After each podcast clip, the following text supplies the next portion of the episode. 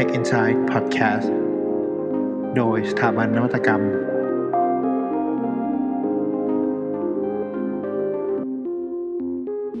สวัสดีครับยินดีต้อนรับเข้าสู่รายการ Tech Insight Podcast episode ที่ 8 นะครับ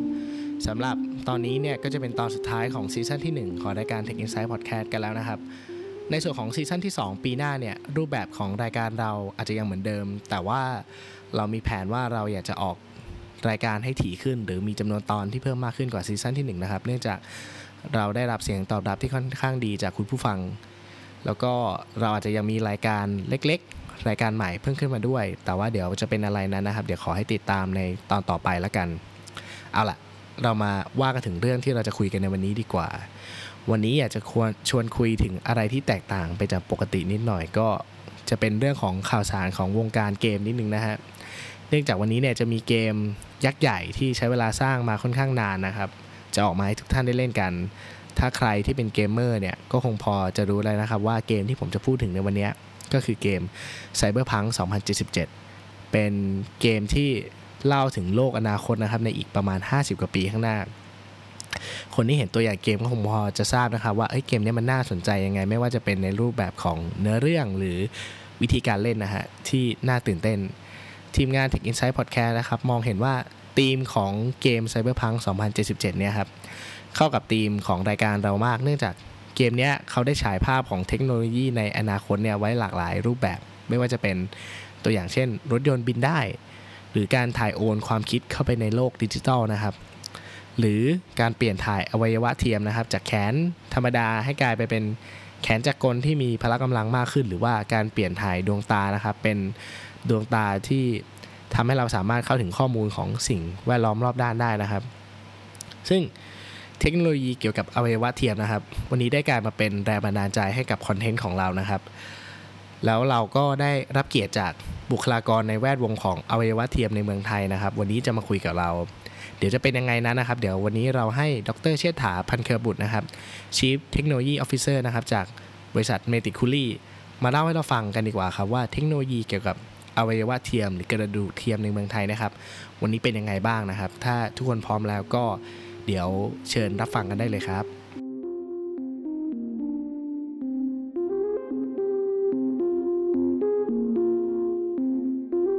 สวัสดีครับท่านผู้ฟังวันนี้เรามาอยู่สปีกเกอร์หลักของเราในวันนี้แล้วนะครับเดี๋ยวยังไงอาจจะรบกวนคุณเชษฐ์แนะนำตัวสักนิดนึงนะครับ ว่าเป็นใครมาจากไหน ครับผม สวัสดีครับ ทุกท่านนะครับ ผมชื่อเชษฐาพันกระบุตรนะครับ ตอนนี้เองผมเองก็เป็นอาจารย์ประจำคณะวิศวกรรมศาสตร์จุฬาลงกรณ์มหาวิทยาลัยนะครับ แล้วก็อีกบทบาทหนึ่งนะครับ ก็คือเป็น co-founder แล้วก็ chief technology officer ของบริษัท Metically นะครับ ครับผมก็อาจจะรบกวนถามนิดนึงครับว่าบริษัท Meticuly เนี่ยมีที่มาที่ไปอย่างไรครับครับผม จริงๆ แล้ว Meticuly นะครับเป็นบริษัทที่เป็น spin off เทคโนโลยีของจุฬาลงกรณ์มหาวิทยาลัยนะครับ เทคเทคโนโลยีที่เรา spin off ออกมา ก็คือเป็นเทคโนโลยีที่ช่วยทำให้เกิดเป็นกระดูกเทียมนะครับ เฉพาะบุคคลสำหรับผู้ป่วยนะครับ จริงๆแล้วขออนุญาตเล่าให้ฟังถึงที่มาที่ไปนะครับของการเกิดมาซึ่งบริษัท Meticuly ก่อนนะครับ จริงๆแล้วผมเองด้วย background เนี่ยเป็น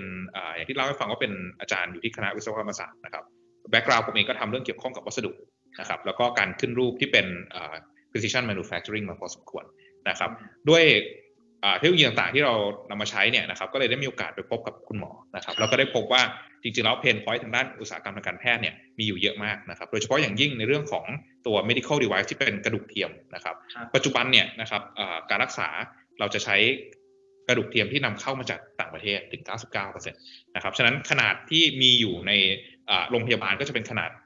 ปกติขนาดมาตรฐานนะครับที่มีขนาด S M L ซึ่งก็จะขนาดใกล้เคียงกับไซส์ของชาวต่างชาตินะครับ พอเป็นคนไทยเข้ามานะครับ โอกาสที่จะทำให้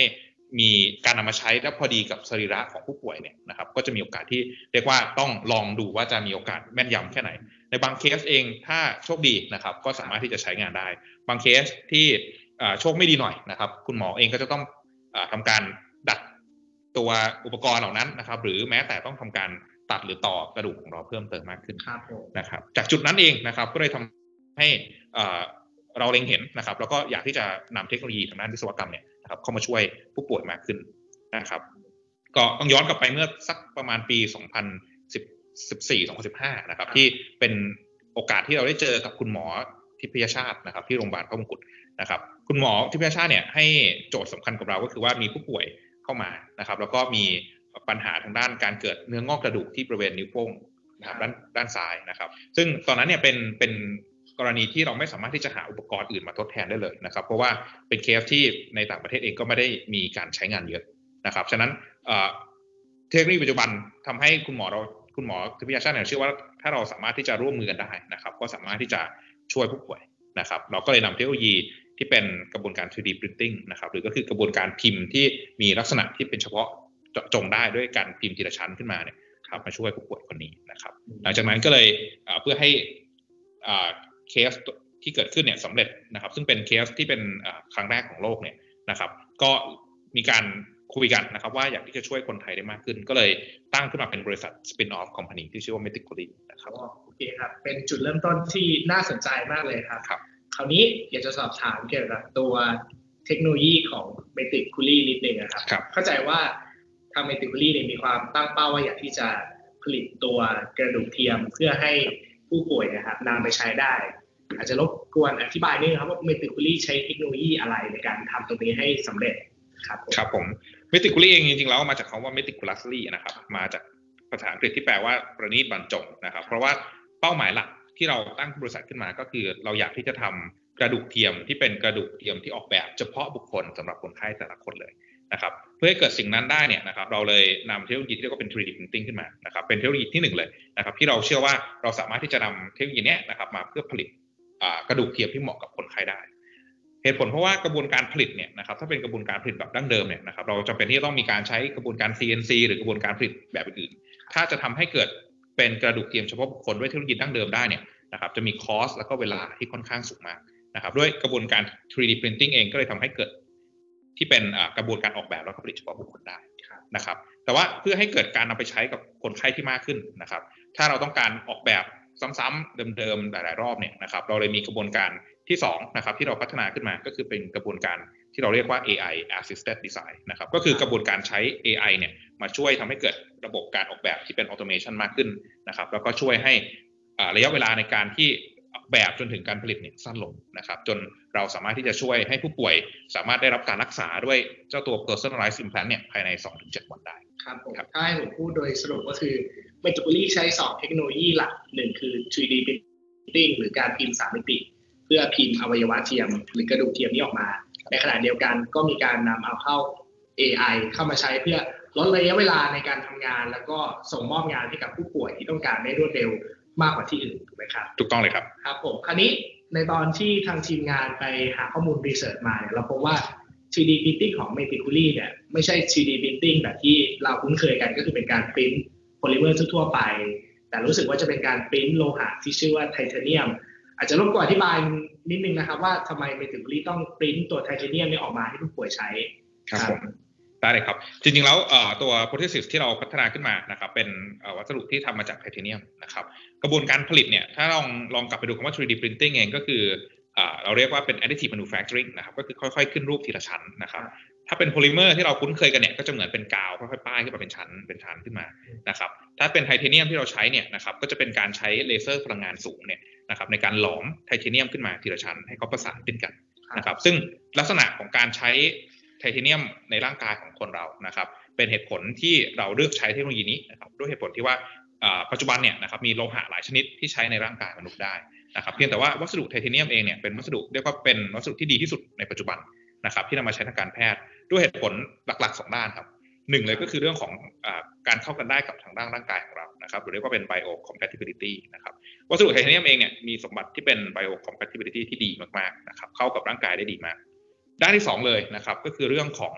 ความแข็งแรงของไทเทเนียมนะครับจริงๆแล้วมีวัสดุอีกหลายชนิดที่เป็นโลหะเนี่ยที่แข็งแรงเหมือนกันนะครับแต่ว่าไทเทเนียมเองเป็นวัสดุที่มีความโดดเด่นในเรื่องของความแข็งแรง เนื่องจากว่าเขามี strength to weight ratio ครับความหมายก็คือมีความแข็งแรงต่อน้ำหนักที่ดีนะครับคือน้ำหนักของเขายังเบา แล้วก็มีความแข็งแรงที่สูงด้วยนะครับ ก็จะใกล้เคียงกับกระดูกที่สุดนะครับ เราก็เลยนำวัสดุที่เรียกว่าเป็นมาตรฐานที่ทางการแพทย์ยอมรับว่าดีที่สุดตอนนี้นะครับมาขึ้นรูปแล้วก็ผลิตขึ้นมาเป็นวัสดุ ที่เป็นอวัยวะเทียมครับผมพอฟังอย่างนี้เรารู้สึกว่าไม่ใช่กระบวนการที่ง่ายเลยนะครับ ที่เมดิคูลี่ใช้ คราวนี้หมายความว่าเรานี่ถือว่าเป็นเจ้าแรกในเมืองไทยเลยไหมฮะครับจริงๆแล้วเป็นเป็นเป็นที่แรกนะครับ ที่มีการนำกระบวนการ 3D printing ขึ้นมาผลิตเป็น personalized implant ในประเทศไทยนะครับ แล้วก็เราเป็นที่แรกใน Southeast Asia ด้วยนะครับในโลกเนี่ยถ้าเราดูกันเนี่ยก็จะมีอีกประมาณสัก4ถึง5ที่นะครับ ที่เรามีการนำเทคโนโลยีเดียวกันมาใช้ นะครับแต่ว่าข้อที่โดดเด่นของ m e t i c a l l y ก็คือว่าอย่างที่เราได้ฟังว่าเรามีกระบวนการออกแบบที่เป็น smart manufacturing ที่ดีนะครับมีกระบวนการออกแบบด้วย AI assisted ที่ดีทำให้กระบวนการออกแบบและผลิตของเราเนี่ยถือว่าค่อนข้างเร็วเมื่อเทียบกับบริษัทอื่นในในต่างประเทศด้วยนะครับโอเคครับผมคิดว่าภาพรวมในเรื่องของเทคโนโลยีที่ m e t i c a l l y ใช้วันนี้เนี่ยค่อนข้างจะ cover แล้วคราวนี้ผมอยากจะสอบถามขึ้นไปในประเด็นอื่นๆเพิ่มเติมอีก โดยเฉพาะ เพื่อให้เข้ากับธีมของรายการของเรานะครับ ก็อยากจะถามทางเมติคุลี่หรือคุณเชษนะครับว่าในอนาคตนะครับทิศทางของเทคโนโลยีในด้านของ personalized healthcare ที่เมติคุลี่พยายามที่จะไปต่อครับในอนาคตทิศทางการพัฒนาเทคโนโลยีพวกนี้จะเป็นไปยังไงต่อครับครับผมสิ่งหนึ่งที่เราเชื่อกันมานะครับ ก็คือว่าเราคิดว่าในการรักษาในอนาคตอันใกล้นี้นะครับ จะเป็นการรักษาที่ เป็นในทางของการรักษาเฉพาะบุคคลมากขึ้น หรือเรียกว่าเป็น personalized healthcare นะครับฉะนั้นสิ่งต่างๆที่จะเกิดขึ้นหลังจากนี้นะครับเราเราเชื่อว่าถ้าทุกอย่างที่เป็นเทคโนโลยีสามารถทำให้เกิดการรักษาแบบนี้ได้ก็จะเป็นสิ่งที่ตอบโจทย์การรักษาในอนาคตได้ ผมยกตัวอย่างเทคโนโลยี 2 อย่างที่เมื่อกี้ได้เล่าให้ท่านผู้ฟังทุกคนได้ได้รับทราบนะครับ คือเรื่องของ 3D printing กับ AI นะครับในส่วนของ 3D printing เองเนี่ยเราเชื่อว่าปัจจุบันเนี่ยเรามีการใช้เพื่อขึ้นรูปวัสดุหลายชนิด ตั้งแต่โพลิเมอร์นะครับหรือโลหะ แล้วก็เอามาใช้เพื่อทดแทนกระดูกหรือว่าชิ้นส่วนต่างๆในร่างกายนะครับ แต่ว่าในอนาคตผมเชื่อว่าเรากำลังเดินหน้าไปสู่กระบวนการที่เราทำในสิ่งที่เรียกว่าเป็นไบโอปรินติ้งนะครับ หมายความว่าเราสามารถที่จะปริ้นไม่ใช่แค่วัสดุเทียมละ แต่ว่าเป็นวัสดุที่เป็นชีวภาพนะครับที่เหมาะกับร่างกายของเราจริง ๆ ได้ ฉะนั้นมันจะไม่ใช่เฉพาะแค่เป็นกระดูกเทียม เราเชื่อว่าเราสามารถที่จะผลิตแล้วก็ปริ้นอวัยวะเทียม เช่น ตับเทียมหัวใจเทียมได้ในอนาคตนะครับ แต่ว่าคงยังต้องมีการวิจัยแล้วก็พัฒนาในส่วนนี้เพิ่มเติมนะครับส่วนที่ 2 เองที่เราคุยกันในเรื่องของ AI นะครับ ผมเชื่อว่า AI เนี่ยเป็นเป็น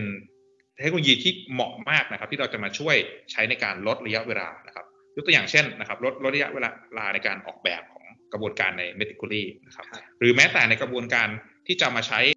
แบบหรือคิดค้นตัวยาใหม่ ๆ นะครับ หรือใช้ในการวินิจฉัยโรคต่าง พื่อช่วยลดระยะเวลาในการวินิจฉัยของของหมอด้วยนะครับฉะนั้นกระบวนการที่เป็นเทคโนโลยีเหล่านี้นะครับ ผมเชื่อว่าก็จะนำเราไปสู่โลกที่เราไม่คุ้นชินในวันในปัจจุบันนะครับ ก็คือเป็นโรคที่เรารักษาด้วยคำว่า personalized healthcare จริงๆครับผมถ้าให้ผมพูดโดยสรุปก็คืออ่าสิ่งที่ทางคุณเชษและเมติคุลี่มองไว้ในเรื่องของทิศทางในอนาคตนะครับ จะเป็น 2 อย่างคือหนึ่งคือ การพัฒนาในด้านของ 3D printing ในอนาคตจะไม่ได้พิมพ์แค่อวัยวะ ที่มาจากโพลิเมอร์หรือโลหะแล้วแต่จะเป็นการทำไบโอพิมพ์ที่เป็นวัสดุชีวภาพอย่างเช่นเซลล์นะครับหรืออวัยวะเทียม แล้วก็อย่างที่สองที่ที่คิดว่าน่าจะเป็นแนวโน้มก็คือเรื่องของ AI ที่จะเข้ามามีบทบาทอย่างมากในการลดระยะเวลาการทำงานต่างๆ ลง หรือว่าช่วยในการออกแบบ personalized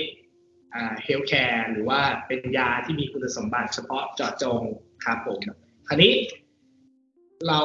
จากที่เราไปทีมงานไปรีเสิร์ชมาครับ เราจะมีอีกประเด็นหนึ่งที่เราอยากสอบถามทางเมติคุลี่แล้วก็ทางคุณเชษนะครับก็คือว่าเราไปเจอหลาย ๆ คนในอินเทอร์เน็ต แล้วก็ในแหล่งหาข้อมูลเนี่ยให้ความเห็นไว้เยอะเลยว่า ในอนาคตนะครับ ในเรื่องของอวัยวะเทียมเนี่ยครับมันจะไม่ใช่แค่การเอามาทดแทนในส่วนที่ขาดที่มนุษย์เสียไปอีกแล้ว แต่จะเป็นการเอามาเพื่อเพิ่มหรือ enhance มนุษย์ให้มีทักษะหรือมีความสามารถมากขึ้นเนี่ยครับไม่แน่ใจว่าทางคุณเช่นะครับมีความคิดเห็นยังไงเกี่ยวกับประเด็นนี้ครับครับผมจริงๆแล้วในประเด็นนี้เองผมผมเห็นด้วยนะครับกับคอมเมนต์ที่บอกเราอาจจะนำมาใช้เพื่อ enhance การทำงานของร่างกายของเราได้นะครับโดยเฉพาะอย่างยิ่งปัจจุบันเองเริ่มเริ่มมีการนำงานวิจัยออกมาใช้มากขึ้นในเชิงที่เราเรียกว่า exoskeleton นะครับก็คือการประดิษฐ์อุปกรณ์ที่อยู่ภายนอกร่างกายนะครับอย่างที่ m e t i c a l l y เนี่ยเราทำเป็นอุปกรณ์ที่เป็น implant หมายความว่าฝังเข้าไปในร่างกายนะครับ แต่ว่าอุปกรณ์ที่เป็น exoskeleton เนี่ยนะครับ ก็คือเราสามารถที่จะใช้ร่วมกับด้านนอกของร่างกายเราได้เลย เช่น แขนหรือขาเป็นต้นนะครับ ซึ่งผมมองว่าการเอามา enhance การทำงานของร่างกายในอนาคตอันใกล้นี้นะครับ ก็จะเป็นการนำมาใช้เพื่อช่วยให้กับคนที่ไม่สามารถสามารถทำของเขานะครับ เช่น อาจจะมีปัญหาเรื่องของการที่มือหรือขาอ่อนแรงนะครับ หรือไม่สามารถที่จะ สามารถทำงานได้ตามปกติเช่นเป็นอัมพาตเบื้องต้นนะครับ ฉะนั้นกระบวนการนำเอาเทคโนโลยีที่เป็นการใช้ออกแบบ medical device เหล่านี้นะครับก็จะมาช่วยทำให้กระบวนการที่จะรักษาของเขานะครับฟื้นฟู rehabilitation เนี่ยนะครับหรือกระบวนการที่ทำให้เกิดการ enhance ให้เขาสามารถที่จะสั่งการโดยไม่จำเป็นที่จะต้องผ่านร่างกายปกตินะครับแต่ว่าผ่านเช่นเอาคลื่นสมองมาเพื่อสั่งการอุปกรณ์เหล่านี้ก็จะช่วยทำให้มนุษย์หลาย ๆ คนที่ตอนนี้มีประสบปัญหา การทำงานเนี่ยก็สามารถที่จะกลับมาทำงานได้ตามปกติมากขึ้นครับโอเคฮะก็สุดท้ายเนี่ยครับ ก่อนที่เราจะจากกันไปครับ คุณเชษฐ์จะฝากอะไรถึงผู้ฟังทุกท่านบ้างครับ ครับผมเอ่อผมผมอยากจะ encourage ทุกคนแล้วกันนะครับ ว่าจริงๆแล้วประเทศไทยเราเองในเรื่องของ medical เนี่ยนะครับเราเรามีทีมงานคุณภาพที่เยอะมากเลยนะครับ ตั้งแต่ระดับคนที่อยู่หน้างานเช่นคุณหมอพยาบาลหรือว่า medical staff ต่างๆนะครับ รวมทั้งเรามีกระบวนการวิจัยที่ที่ดีครับ ทั้งในเรื่องของวัสดุรวมทั้งวัสดุที่เป็นการแพทย์นะครับ เราเรามีทุกอย่างครบถ้วนแล้วนะครับ ผมผมแค่อยาก encourage ว่าจริง ๆ แล้วเราถ้าเราช่วยกันทำให้เกิด synergy พลังงานต่างๆเหล่านี้นะครับ เพื่อให้เกิดเป็นการผลิตวัสดุทางการแพทย์ หรือว่าอุปกรณ์ทางการแพทย์ที่ใช้ แล้วก็ผลิตได้เองในไทยเนี่ยนะครับ ก็จะสามารถที่จะช่วยคนไทยด้วยกันได้อีกเยอะเลยนะครับครับโอเคครับสำหรับวันนี้ก็หวังว่าทุกท่านจะได้รับความรู้ไปทุกท่านเยอะเลยทีเดียวนะครับ ยังไงวันนี้ขอขอบคุณคุณเชษจากทางเมดิกลี่นะครับ แล้วก็เดี๋ยวยังไงถ้ามีโอกาสหน้า คงได้เอาเชษมาพูดคุยกันอีกในอีกหลายประเด็น หลังจากในวันนี้ครับยังไงวันนี้ขอบคุณมากครับ สวัสดีครับครับ สวัสดีครับ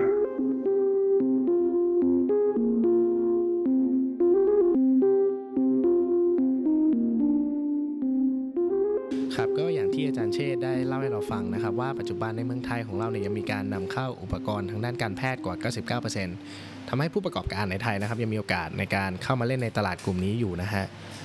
Meticuly นะครับซึ่งเป็นสตาร์ทอัพจากจุฬาลงกรณ์เนี่ยมีเป้าหมายอยากจะช่วยคนไทยโดยการผลิตกระดูกเทียมจากไทเทเนียมนะครับผ่านกระบวนการ 3D Printing ในราคาที่คนไทยสามารถเข้าถึงได้ จึงได้ถือกำเนิดขึ้นมา